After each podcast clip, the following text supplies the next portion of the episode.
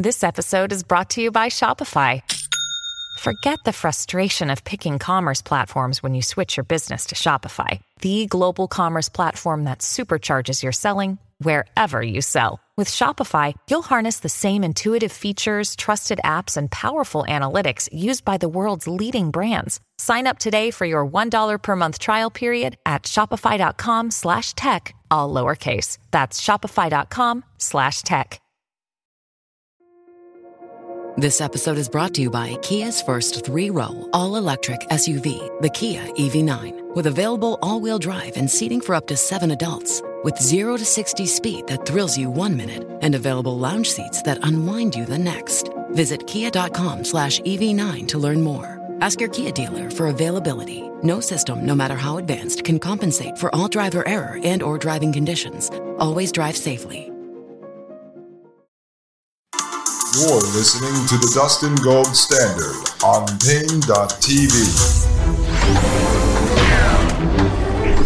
Ladies and gentlemen, welcome back to the Dustin Gold Standard. I am Dustin Gold, and you are listening to Paine.tv slash gold. All right, folks, so open up here on the screen for the video viewers over at Paine.tv slash gold. I am at the uh, Technocracy Study Guide, page 242, section 23.4. And this is under lesson 23, design and operation. And this section is called transportation. Now, I'm going to skip around a little bit in here because it's a little bit lengthy, but I'm going to read from some of this because I want you to understand the ideology that goes behind this rental based economy, this circular economy that the World Economic Forum is talking about. Okay, so the reason why you need to understand this, folks, is because this is where you will own nothing and you will be happy comes from.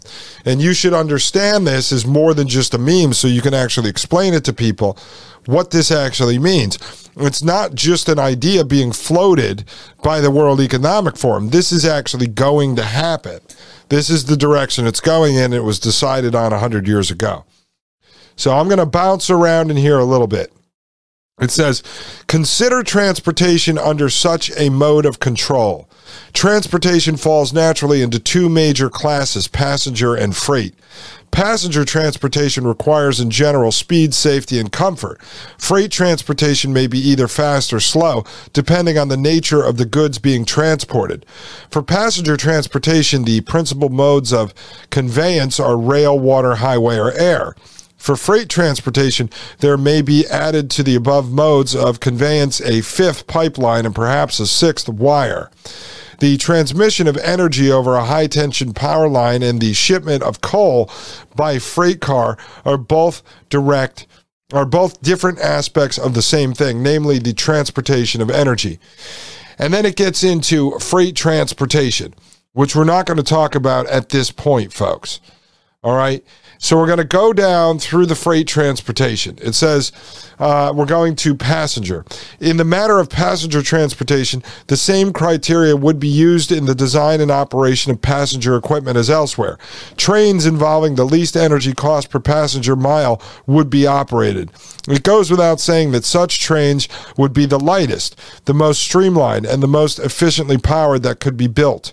Whether diesel electric power units mounted on the trains themselves or whether power derived from stationary central power plants will prove to be the most efficient and hence the preferred mode of uh, propulsion is still to be determined.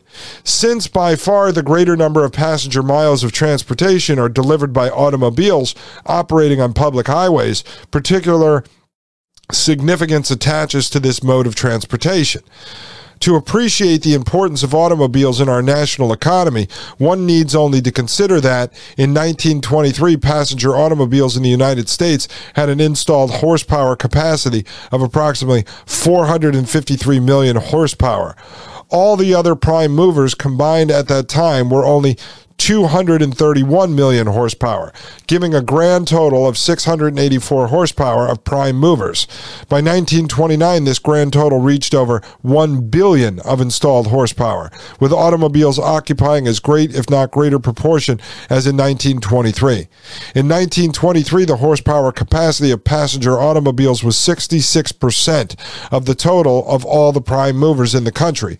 By that year, the number of passenger automobiles was about 13 million. By 1929, this had reached 23 million, with the horsepower per automobile increasing simultaneously. You see, I told you, they have it all figured out, folks. This is it, all their formulas.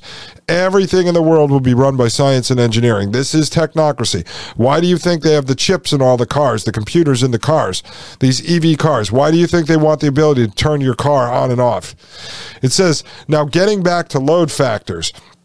We have already remarked that the average load factor of all automobiles is only about 5%. This means then that at the present we have approximately 800 million installed horsepower uh, in passenger automobiles alone, which are operating only about 5% of the time. Or it means that if we could step this load factor up to 50% or 10 times what it is now, we could obtain the same number of passenger miles with one tenth of the automobiles now in operation. There is a corresponding problem involved in the design and servicing of automotive vehicles. Today, there are about two dozen separate makes of automobiles being built in the United States. This means that as many different factories have to operate and that a corresponding number of complete systems of garages and service stations must be maintained. The factors that are uppermost in present day automotive design are those of flashy appearance and other uh, super facilities that make for ready sales. While it is a carefully seen to that the wearing qualities are kept low enough to ensure a quick turnover because of the short life of the product. To this end, all sorts of fake devices are used, the latest of which is fake streamlining. In the matter of fuel efficiency, by far the most efficient type of internal combustion engine is the diesel, which operates on fuel oil or distillate. Although automobile and airplane diesels have long since been proven to entirely uh, uh, entirely practical. They have, for a number of years past, been carefully withheld from use in automobiles. There is, however, a limit to the extent to which so fundamental an advance as diesel engines can be withheld, and now, at last, the dam has broken. In trucks, tractors, and buses, diesels have been coming in at a very rapid and accelerating rate during the past two years, and now one manufacturer announces a diesel motor as an optional choice in an automobile. While it is true true that a part of the phenomenally low cost of diesel operation at present is the low cost of fuel oil, and that as the demand for this increases, the monetary price will rise. The fact still remains, however, that diesels do the same work for fewer gallons of fuel than any other engines in existence. All right, so let me just stop there for a second. See how they have all this stuff figured out? This is why I'm telling you when you see you will own nothing and you will be happy in a meme that comes out of World Economic Forum, there is an entire ideology that was well thought out by the scientists and engineers before that little meme came 100 years later from the World Economic Forum. So I'm going to continue with this because we're going to get to the part that you need to hear. It says under an energy uh, criterion, it follows that all automotive vehicles would be powered with the most efficient prime movers that could be designed, high speed diesels, unless and until something better can be devised. The same considerations would apply to all the various trick devices for ensuring rapid obsolescence and turnover in vogue today. To care for these and other defects of the function of automotive transportation necessities a complete revision from the ground up. Consequently, to improve the load factor, it will be necessary to put all automobiles under a unified control system whereby they are manufactured, serviced, and superintended by the automotive branch of the transportation sequence. All right, so they're going to put all the cars under this department controlled by the technate. It says this means, in the first place, that there would be only one basic design of automobile. That is, all automobiles that were built would have interchangeable parts, such as motors, wheels, chassis, springs, etc., except insofar as they differed in those elements of design fitting them for different uses. In these minor differences, there would be as many different varieties as there were uses, such as two passenger and five passenger capacity, light trucks, and similar variations. It goes without saying that in accordance with our uh, cri- uh, sorry, it's broken up here. Criterion of last energy cost, the cars would be really streamlined, which would require that the engine be placed in the rear rather than the front. They would be powered with the most efficient power unit that could be devised. See, so they're going to take over control of the cars. There'll be no more unique cars. Everything will be exactly the same, all controlled by the government, by the state, by the technate. It says, as regards use of the automobiles, the change of administration would be even more profound. Whereas at the present time, one buys an expensive automobile and leaves it parked the greater part of the time in front of his house as evidence of conspicuous consumption. The automobiles that we are speaking of would have to be kept in operation. The automobiles that uh, this would be accomplished by instituting what would resemble a national drive it yourself system. The automotive branch of transportation would provide a network of garages at convenient places all over the country from which automobiles could be had at any hour of the night or day. No automobiles would be privately owned. When one wished to use an automobile, he would merely call at the garage. Let's see present his driver's license, and a car of the type needed would be assigned to him. When he was through with the car, he would return it either to the same garage or to any other garage that happened to be convenient and surrender his energy certificates in payment for the cost incurred while he was using it. You see that? So now the government, the state, the technate takes over and they own and control all the cars, and you just rent the car from the state. Now, we know there's variations of this that have been tested over time, right? You have enterprise, you have budget rental car services, and then you had these companies like Zip, where you'd go pick up a car that was parked in a garage and you use it. It was like a gig app of cars. So they had all this thought out back 100 years ago. It says the details of this cost accounting for automotive transportation are significant. The individual no longer pays for the upkeep of the car or for its fueling or servicing. All this is done by the automotive branch of the Division of Transportation. That's part of the Technate. In this manner, a complete performance and cost record of every automotive vehicle is kept from the time it leaves the factory until the time when it is finally scrapped and the metal that it contains is returned to the factory for refabrication. In this manner, the exact energy cost per mile car for the automotive transportation of the entire country is known at all times. Similar information is available on the length of life of automobiles and of tires. With such information in the hands of the research staff, it becomes very very definite as to which of various designs is the superior or the inferior in terms of physical cost per mile per car. The total cost of automotive transportation includes, of course, the cost of manufacturing the automobile. If, for instance, the average life of an automobile were 300,000 miles, the total cost for these 300,000 miles would be the cost of manufacturing the automobile plus its total cost of operation and maintenance during its period of service.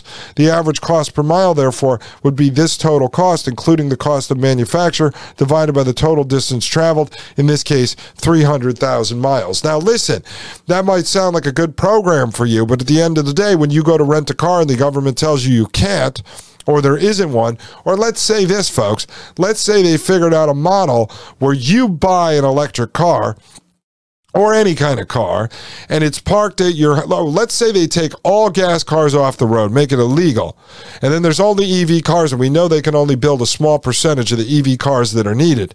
Those would then go into this government fleet. Or or you would have one, but they would limit your ability to use it because they would turn the computer off and they'd tie this into your CBDC or your UBI, your carbon credit energy certificates, and they'd shut your car off so that you can't drive it, folks. See how this works? Let's just continue. It says where there are millions of automobiles involved, the same type of computation is used. In this case, the average cost per mile would be the average cost for the millions of cars instead of for only one. This would be the total cost of manufacture, operation, and maintenance of all automobiles of a given kind divided by the total miles of service rendered by these cars. Since automotive costs can best be kept uh, low by maintaining high operating load factors, it becomes necessary that all automobiles be kept as a continuous operation as is practical. In other words, automobiles, when away from the garages, should be in operation and not parked. Uh, ostentatiously in front of somebody's house.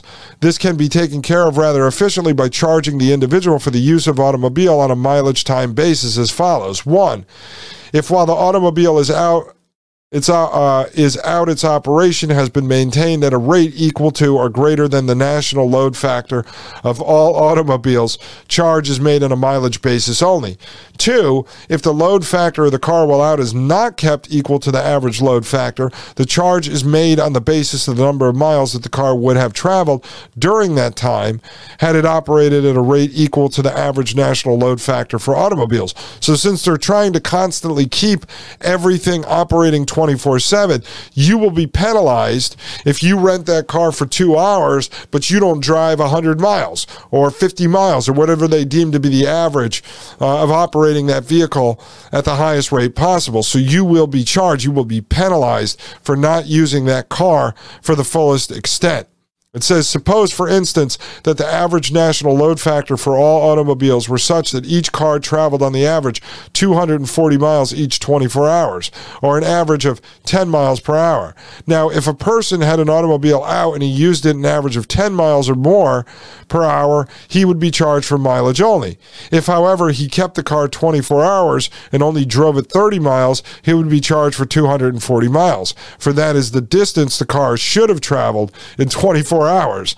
The simple provision, uh, uh, proviso has the dual effect of improving the load factor of all automobiles and at the same time reducing the average cost per mile by making the delinquents pay for keeping automobiles out of service. You see that?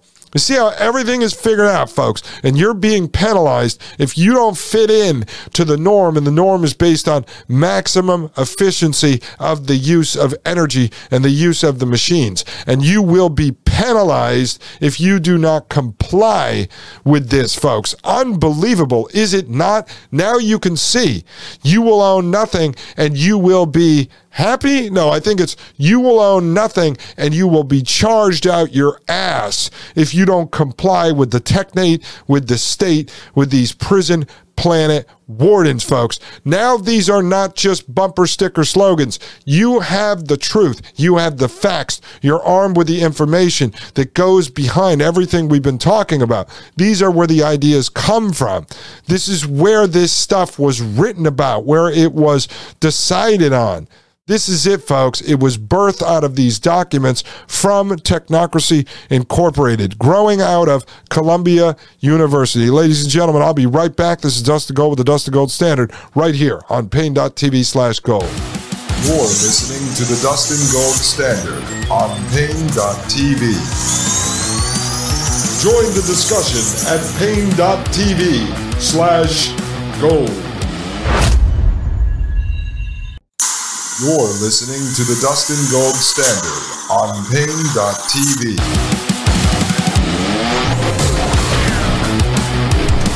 Ladies and gentlemen, I am Dustin Gold. Welcome back to the Dustin Gold Standard. You are listening to Paine.tv slash gold. All right, folks, I was deciding over the quick break.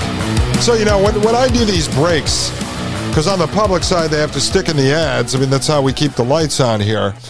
But I do these breaks and I have like a 60, 60 second clock in there. And it gives me a chance to check my notes, flip through my resources, take a sip of tea, and decide what I want to do next. So as we're getting to the end here and wrapping up, I decided I don't want to get into the circular economy. Uh, that comes out of this new school of thought, and it really brings to fruition what they talked about going back 100 years ago. So I'm going to open up the next episode, 85, with the circular economy.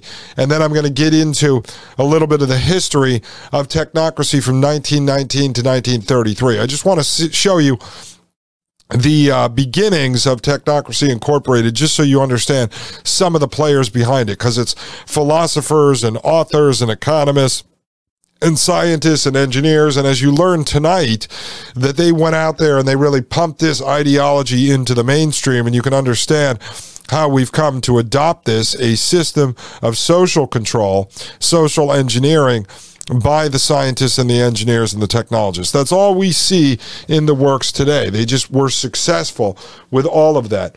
So, what I want to do now because you understand the you will own nothing and you will be happy and where that comes from and how everything inside this technate going back 100 years ago was all about this rental system.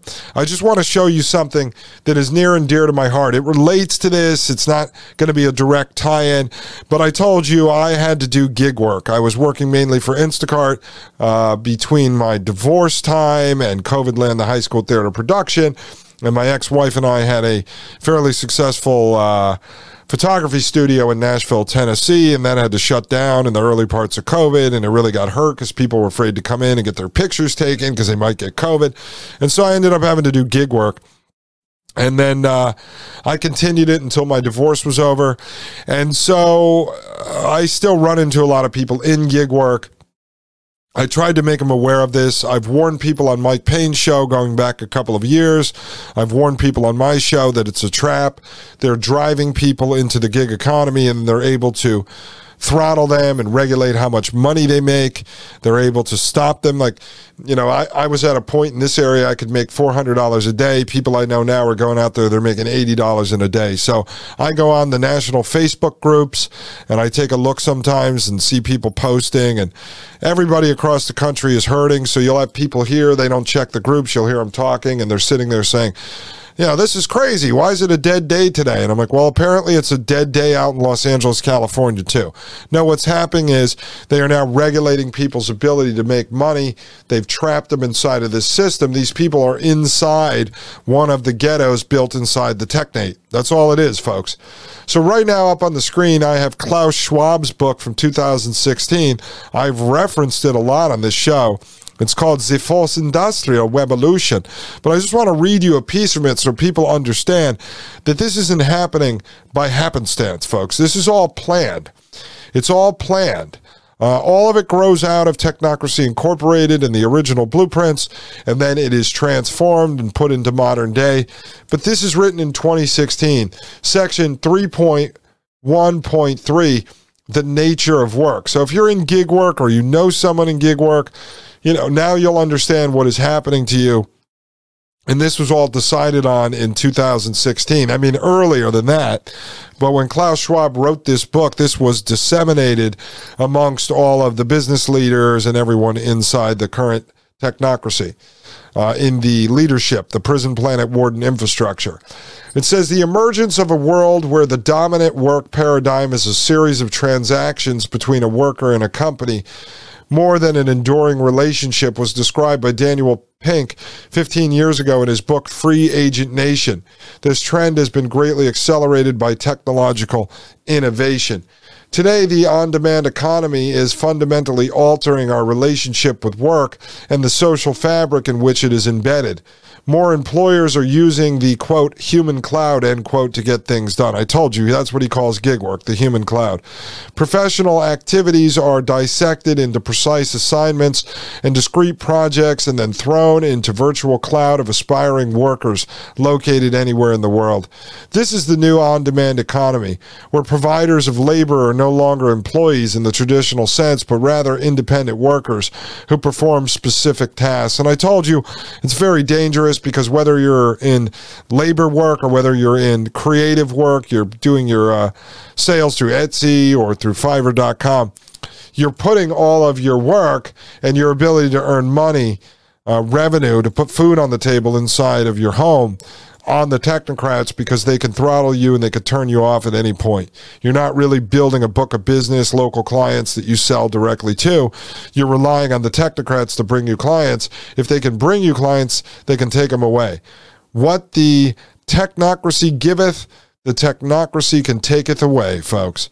As Arun uh, Sundararajan, professor at the Stern School of Business at New York University, put in a New York Times column by journalist Farhad Manjoo, quote, we may end up with a future in which a fraction of the workforce will do a portfolio of things to generate an income. You can be an Uber driver, an Instacart shopper, an Airbnb host, and a task rabbit, end quote.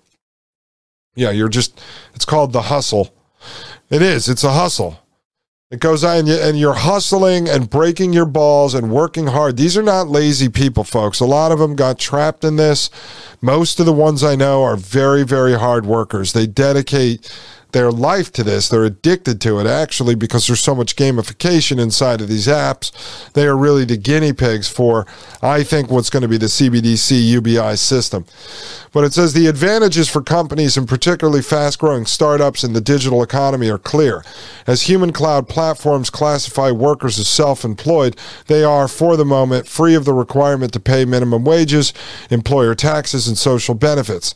As explained by Daniel Callaghan, chief executive of MBA and Company in the UK, in a Financial Times article, quote, you can now get whoever you want, whenever you want, exactly how you want. And because they're not employees, you don't have to deal with employment hassles and regulations, end quote. Yeah, it's called the slave system. Again, because these people are supposedly self contractors, but you're not building a book of business. You have nothing other than what you might have saved when Instacart cuts you off. You have nothing. You don't have clients you can go to. It's not like your boss fired you and then you go, screw you, pal. I'm going to go start my own consulting business in the same area. You're not, you don't do that because you don't have clients. Instacart just sends you the gig, you do the job, you drop it off, it's over.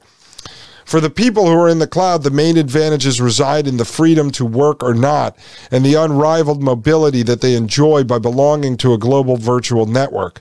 Some independent workers see this as offering the ideal combination of a lot of freedom, less stress, and greater job satisfaction. Although the human cloud is in its infancy, there is already substantial anecdotal evidence that it entails silent offshoring silent because human cloud platforms are not listed and do not have to disclose their data. Is this the beginning of a new and flexible work revolution that will empower any individual who has an internet connection and that will eliminate the shortage of skills? Or will it trigger the onset of an inexorable race to the bottom in a world of unregulated virtual sweatshops?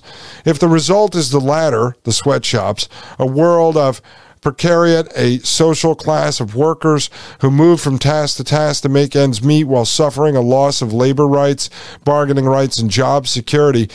Would this create a potent source of social unrest and political instability? Finally, could the development of the human cloud merely accelerate the automation of human jobs? So, what old Klaus is talking about here is will it create a scenario where the overseers of the technocratic system take such advantage of the people that they will rise up social unrest. They will come out and start fighting. You know will it backfire on us or is it going to accelerate human automation you know, the automation of human jobs, basically robots and self driving cars, which is eventually where they'd love to go with this. It goes on to say the challenge we face is to come up with new forms of social and employment contracts that suit the changing workforce and the evolving nature of work. We must limit the downside of the human cloud in terms of possible exploitation, while neither curtailing the growth of the labor market nor preventing people from working in the manner they choose. If we are unable to do this, the fourth industrial revolution could lead to the dark side of the future of work, which Lynda Gratton, a professor of management practice at London Business School, describes in her book, The Shift. The future of work is already here. Increasing levels of fragmentation, isolation, and exclusion across societies. And as Klaus says, as I state throughout this book, the choice is ours. It entirely depends on the policy institutional decisions we make. One has to be aware, however, that a regulatory backlash could happen, thereby reasserting the power of the policy makers in the process and straining the adaptive forces of a complex system. And so he lays out their options to run a digital sweatshop slave state or to create some kind of balance. And so you're starting to see regulations being talked about now, basically forcing the tech companies to turn the people into employees, which frankly, that's a giant trap as well. Because what'll end up happening is then they will limit these folks. Uh, most of them, like me, I would go out there from five o'clock in the morning and work until about eight o'clock at night. I was in the middle of a divorce. I didn't have kids, nothing to worry about. So I figured I was rebuilding. I told my ex to keep everything. And so I figure while it was going on, I'll save up some money. And so I go out there and I work all the time. Well, if they force them to take them on as employees, then those people are going to be shut out to less than 32 hours, just like a lot of companies did under Obamacare. So it creates another set of problems. Then these people are stuck in the gig world, but they don't even have the illusion they can make a lot of money because they're going to be regulated on the amount of hours they could work. I mean, it's pretty obvious what's going on. But the important part you need to pull from this is that one, this is a form of the technocracy, controlling the workforce, controlling the hours, controlling all of that stuff from the level of the technate, not from the level of independent mom and pop companies. That's what you're seeing here. But listen to what Klaus says in the close of this chapter. One has to be aware, however, that a regulatory backlash could happen all right, that's what he's talking about. So if you take advantage, he's telling the technates, the technocrats, if they take advantage of the people too much, there could be a regulatory backlash. This is what John and I were talking about. There's uh, road bumps, I mean, speed bumps, roadblocks, hiccups in this system, right? So, but listen to what it says after the comma here. Thereby uh, reasserting the power of policymakers in the process and straining adaptive forces of a complex system. The complex system is the technate.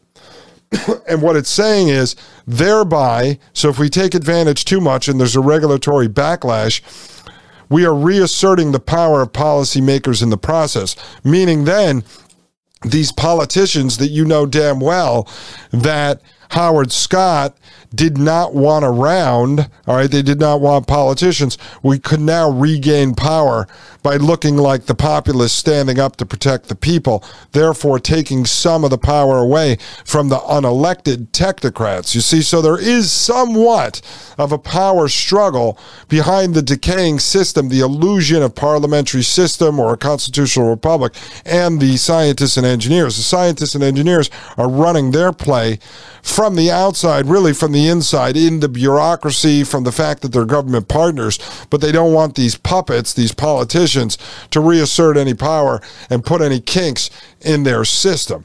You see, they don't want to have any uh, straining of the adaptive forces of this complex technate. They are in the process of building it. They are trying to get it into full blown action. And so they don't need any problems. So what he's doing is he's warning them don't take too much of an advantage of these idiots, these useless humans you have out there running around inside the human cloud, because if you do, some of these politicians may try to step in and reassert their power, looking like they're protecting the people. And that could end up being a speed bump on the road road to the full blown technate. All right, everybody. Hope you had a wonderful election day. I hope your guy, your lady, your trans person, whatever it may be, your non binary candidate, whatever it was, won the election so that in two weeks from now, you could see them vote for the first time, realize that you hate them, bitch and moan about it, and then say you're going to work for the next two years to throw the traitor out of office. Remember, these people are not traitors. They are not backstabbers. They are not sellouts. They are not Trojan horses. They are what they are. You voted for them. You put them into power. You actually exerted energy. You would have been charged to go to the polling place under the technocracy. You exerted energy to go and vote for someone who was a liar, a criminal, a thief, a hijacker, a pirate, and a gutter snipe right up front you assumed or you wanted to believe they were a good person. So then when they backstab you, you call it backstabbing when in fact what they were doing was front stabbing you because they told you they were going to stab you the day that they declared their candidacy to go work inside of the government. That's how you know they're a horrible, terrible, filthy person. So, ladies and gentlemen, have a great election day. I am Dustin Gold with the Dustin Gold Standard right here on Paine.tv slash gold. The Matrix is a computer generated dream world built to keep us under control in order to change a human being. You're listening to the Dustin Gold Standard on Paine.tv. Join the discussion at Paine.tv slash gold.